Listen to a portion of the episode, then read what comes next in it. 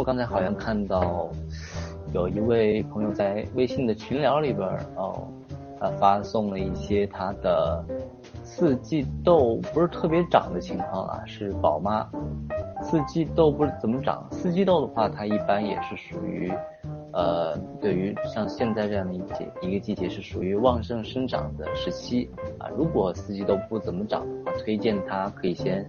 啊，进行一些掐尖的工作啊，通过掐尖，让这个四季豆它能够更多的进行呃向四周啊发散生长出侧枝啊，多长侧枝那就能够多开花，多开花的话也就可以多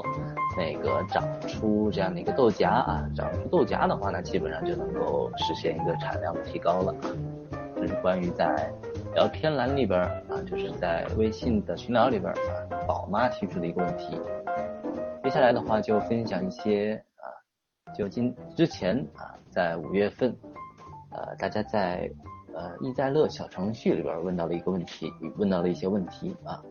首先是叫某某啊，某某也是我们的那个非常熟悉的一个老朋友了啊。他提出就是他的小番茄啊，只开花不结果。他说他的小番茄啊，每一颗的那个花上啊，都有一个个小小的点啊，可以看到，啊，他说的小小的点就是我这个鼠标这里啊，他说他的番茄已经有很多小小的点，他说但是他这种，呃，番茄的小小的点一直都不长大，他就他呃，我猜测啊，他应该是第一次种植番茄，然后他就说呃，不确定他的番茄是不是已经结果了啊。呃，首先的话就是需要恭喜默默啊，它的番茄整体的长势还是非常好的啊。看上去的话，似乎是在一个这样的一个室内的阳台环境，是吧？但是的话，就是既然已经出现这个叫做小点了啊，那就证明它的番茄已经成功授粉了啊。这个的话已经是成功授粉的一个状态。其实的话，番茄它就是属于自花授粉的一个植物啊。大多数的茄科植物基本上都这样不论是辣椒啊，还是番茄，又或者说是马铃薯啊，基本上，呃，都是这样的。自花授粉的这些植物，一般有了风吹草动啊，它就能够授粉成功。啊，室内的话，即使是处于无风的环境，那么也可以通过呃人工的摆动啊，通过摆动植株啊，让番茄更容易自花授粉。不过的话，就是也像之前提到了，就是它的既然已经出现这个小点了，就说明已经呃授粉成功了啊。但是的话，最近要保证肥水的供给啊，呃，同时的话要不能呃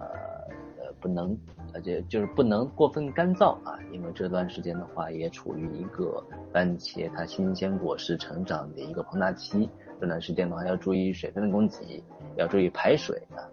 不过的话，就是根系排水不畅的话，很容易出现落花的情况。所以的话，就是供水保证的同时啊，也一定需要就是保证这个呃叫做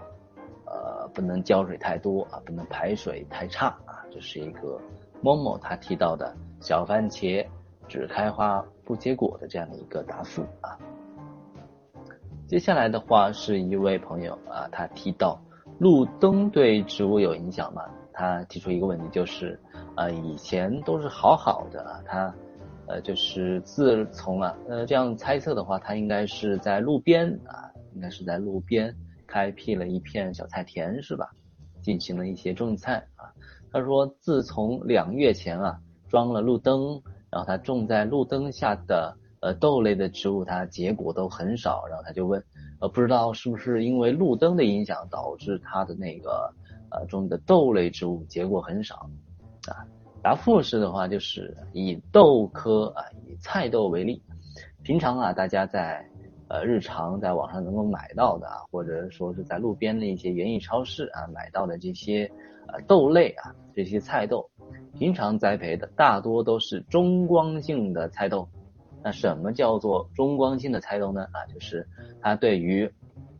日照的长短啊，对于光照时间的要求不是特别严格啊。当然的话，虽说不严格，但如果呃通过适当的缩短光照时间啊，可以使这个菜豆它的开花期提早啊，能够增加菜豆它的荚数啊，就是能够增加结豆荚的这样的一个数目啊。但是的话，就是时间啊，即使我们通过缩短光照时间可以提高菜豆它的一个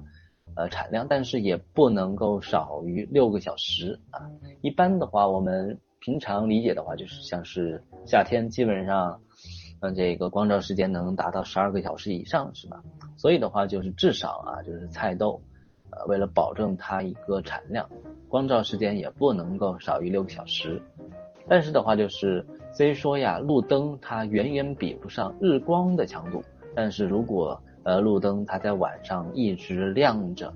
啊，确实会呃这个延长植物它受到的这样的一个光照的时间啊，也可能会对它的菜豆的产量造成影响啊。过去的话就是可能它的菜豆刚好处于一个呃光照比较饱和啊刚刚好的一个时期。但是的话，因为路灯的原因，给它增加了光照时间，而这个因为菜豆它又属于中光照啊，如果光照你超过了它需要的时间，它反而会呃减少它的一个开花结实的数量啊，所以的话，推荐它如果晚上啊确实发现这个路灯一直亮着会影响菜豆的产量，可以让它适当的使用一些像是那种呃有孔的啊这种。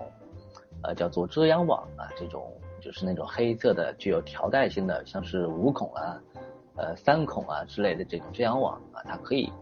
在一定程度上减少呃整体的光的一个照射的强度啊。那么通过减少光照强度，即使在呃晚上也有这样的一些路灯的持续的照射，但是整体的因为菜豆它接受到的光照的强度减弱了，那么算是可以一定程度上。中和啊，这个路灯的延长光照时间的影响啊，这是我的一个建议，是吧？就是关于路灯对植物是否有影响，还是有影响的啊。那么下一个的话是呃一位呃叫呃一位菜友他提出，就是说啊，他说新手初学啊，他想让各位帮帮忙看一看他种的这个菜啊，这个青菜这个白菜是不是土长了啊？然后他问。应该如何处理呢？啊，大家可以简单的看到，就是在这个图片上啊，确实有很多这样的一个非常细长、细长的这样的一些菜苗啊，这个就确实是土长了啊。可以看到，就是整体就是这样的一个小苗，它偏向啊，就是偏向一侧。为什么会偏向一侧呢？啊，因为这个靠外边的这样一侧阳光比较强烈啊，所以这些植物。啊，它具有向光性啊，所以它都往这样一边生长了啊。那么确实是土长了啊，小芽啊，看到这个小芽，它的茎秆啊也是非常细长的。那么遇到这种情况，我们应该怎么办呢？就是近段时间呀，推荐建议控制浇水啊。像是这个，因为是看到种在一个呃种植的呃种植的一块呃一个木架子堆起来的一块地方。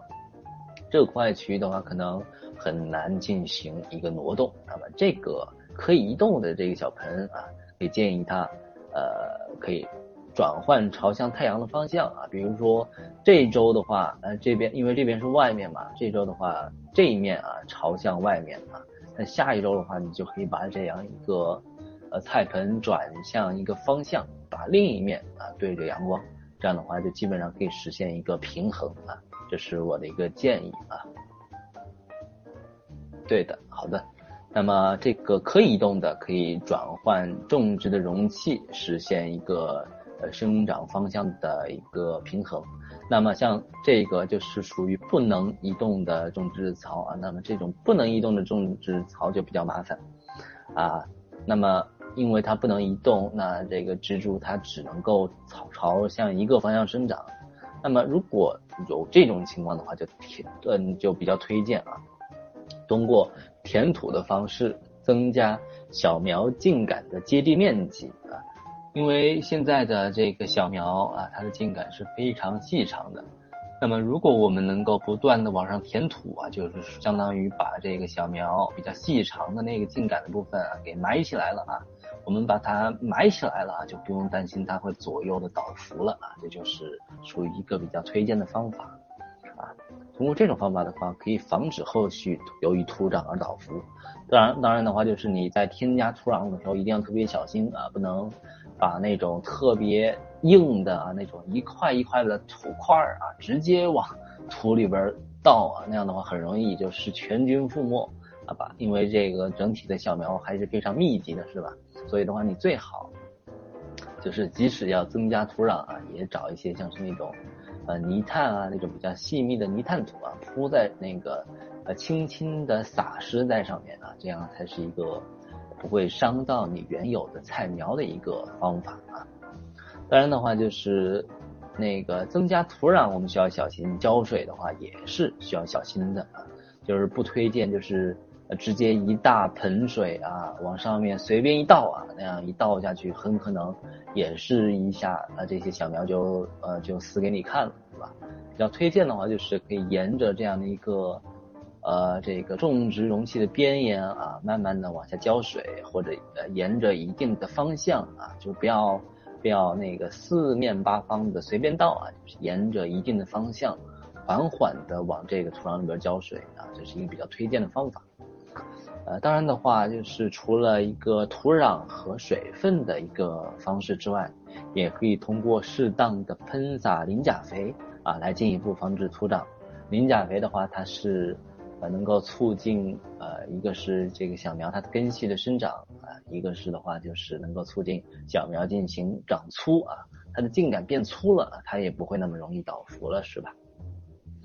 当然的话，整体来说，它我我猜测啊，它之前种的话，应该是直接把这个蔬菜的种子啊，直接的往下一撒，是没有先经过育苗的。那么的话，就推荐它。后续的话，可以及时的进行间苗啊。什么是间苗？就是把过分密集的这样一个小苗啊，进行的适当的梳理啊，去掉一些那种已经倒伏了的苗啊。这种倒伏了的苗，它就很难继续长高长壮了啊。就是把一些倒伏的苗，或者一些已经枯掉的苗，或者是一些比比较瘦弱的苗啊，都及时的进行去掉啊。这个过程叫做去弱留长啊。另外的话，就是通过去掉这些弱苗，还可以给那些留下来的小苗增加生长空间啊，生长空间变多了，那么这个小苗它生长的势头也变得更加的旺盛，生长的空间也更大了啊，是吧？这就是一个比较推荐的方式啊。下一个的话是一个呃关于黄瓜的一个问题啊，他这个问题的话还是问的非常详细了啊。他说，呃，从这里看，他说第一章啊，这个黄瓜它这个小苗非常长，非常小啊，这个小苗非常小，这么小的状态就长出黄瓜了。他问，是不是这个就应该去掉了啊？那首先我们先回答他的第一个问题啊，黄瓜的话，它从定植啊到选定根瓜啊，应该控制浇水，不旱不浇。啊，目前的话已经出现了底瓜啊，这个最底下的瓜，我们一般把它叫做底瓜。啊，这种底瓜我建议它摘掉，因为现在小苗啊，看到都已经有点儿这个叶子啊，稍微都有点发黄了，不是特别绿啊。这就说明它这样的一个小苗的生长的情况不是特别好。那么在这个生长不是特别好的情况下，你还让它那个进行呃，像这个小瓜、小黄瓜。进行营养的供给啊，整体的黄瓜肯定生长会呃一个状态非常不好啊，所以推荐他先摘掉这个底瓜啊，防止苗弱、养分过早的消耗啊。当然，同时要注意水分和养分的供给。一般的话，就是他也知道，就是这个黄瓜还非常小，那么长到什么情况下我们可以留瓜了呢？一般的话，像是我们常见的话是。等到长到三到四节啊，到三到四节那个时候侧侧枝啊长出来那种哦不对，就是侧边长出来那种瓜啊，我们可以把它叫做根瓜了啊，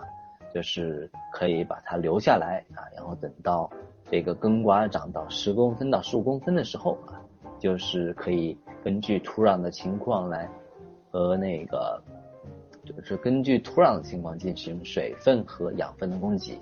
如果土壤比较干旱啊，小苗长势比较弱的话，那就推荐它先进行浇水，再追肥，然后之后再插干引蔓啊。前期的话就是推荐它关于肥料的话，可以使用一些像是呃有机肥呀，像一些腐熟的一些蚯蚓肥啊，或者鸡粪肥啊，或者一些复合的肥料都可以啊，可以结合浇水间隔的使用。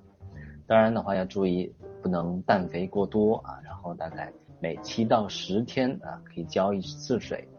后期的话一般都是推荐以那种速效的肥料啊，因为后期的话。随着黄瓜的生长的膨大逐逐渐的加快啊，对于肥料的要求也越来越高。后期的话就可以呃使用一些速效的化肥来进行追肥，大概是每呃一般每三到五天啊浇一次啊。追肥的原则的话，一般也都是呃少量多次就非常好了啊。等到这个它的之后小苗长壮实了呀，就可以及时的搭架、吊绳、绑蔓啊。然后等到根瓜坐住以后啊，就可以结合绑蔓，及时的摘除啊卷须啊，并且去除啊就是根瓜以下的那些侧蔓啊。之后等到主蔓长到那个你搭的架子的顶部的时候，这个时候啊就可以开始放蔓，然后摘除下部的一些老黄叶啊。等到之后根瓜长大了之后，像这些底部的叶子啊，基本上都会老化啊，这些叶子也要及时的摘去，是吧？然后接下来的话，第二个问题的话，就是出现了一个，他说有这么多花在最底下，他问是要全部都割了吗？然后他的这样的一个情况是出现了花打顶的情况。为什么出现花打顶呢？就是这个黄瓜它只进行这样的一个一这个生殖生长，只开花结果，它不继续长高了。那整体的话，这黄瓜因为都不长高，所以都密集在这样的一个地方啊，这是这也不是一个非常正常的状态。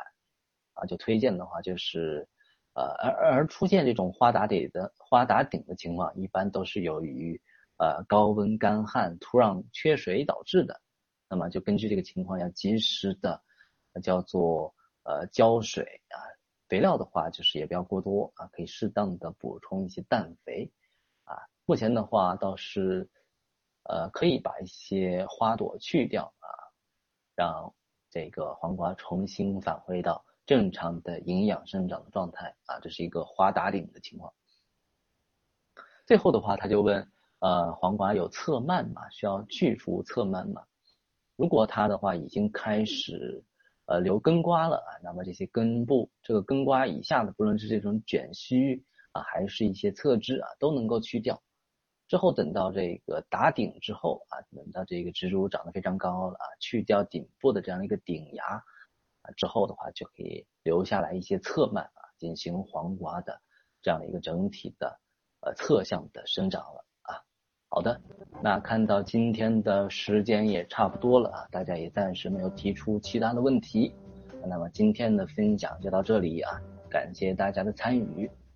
那么六月马上来临了，那么我们和五月告别，向六月再会吧啊，那下周再见。大家再见。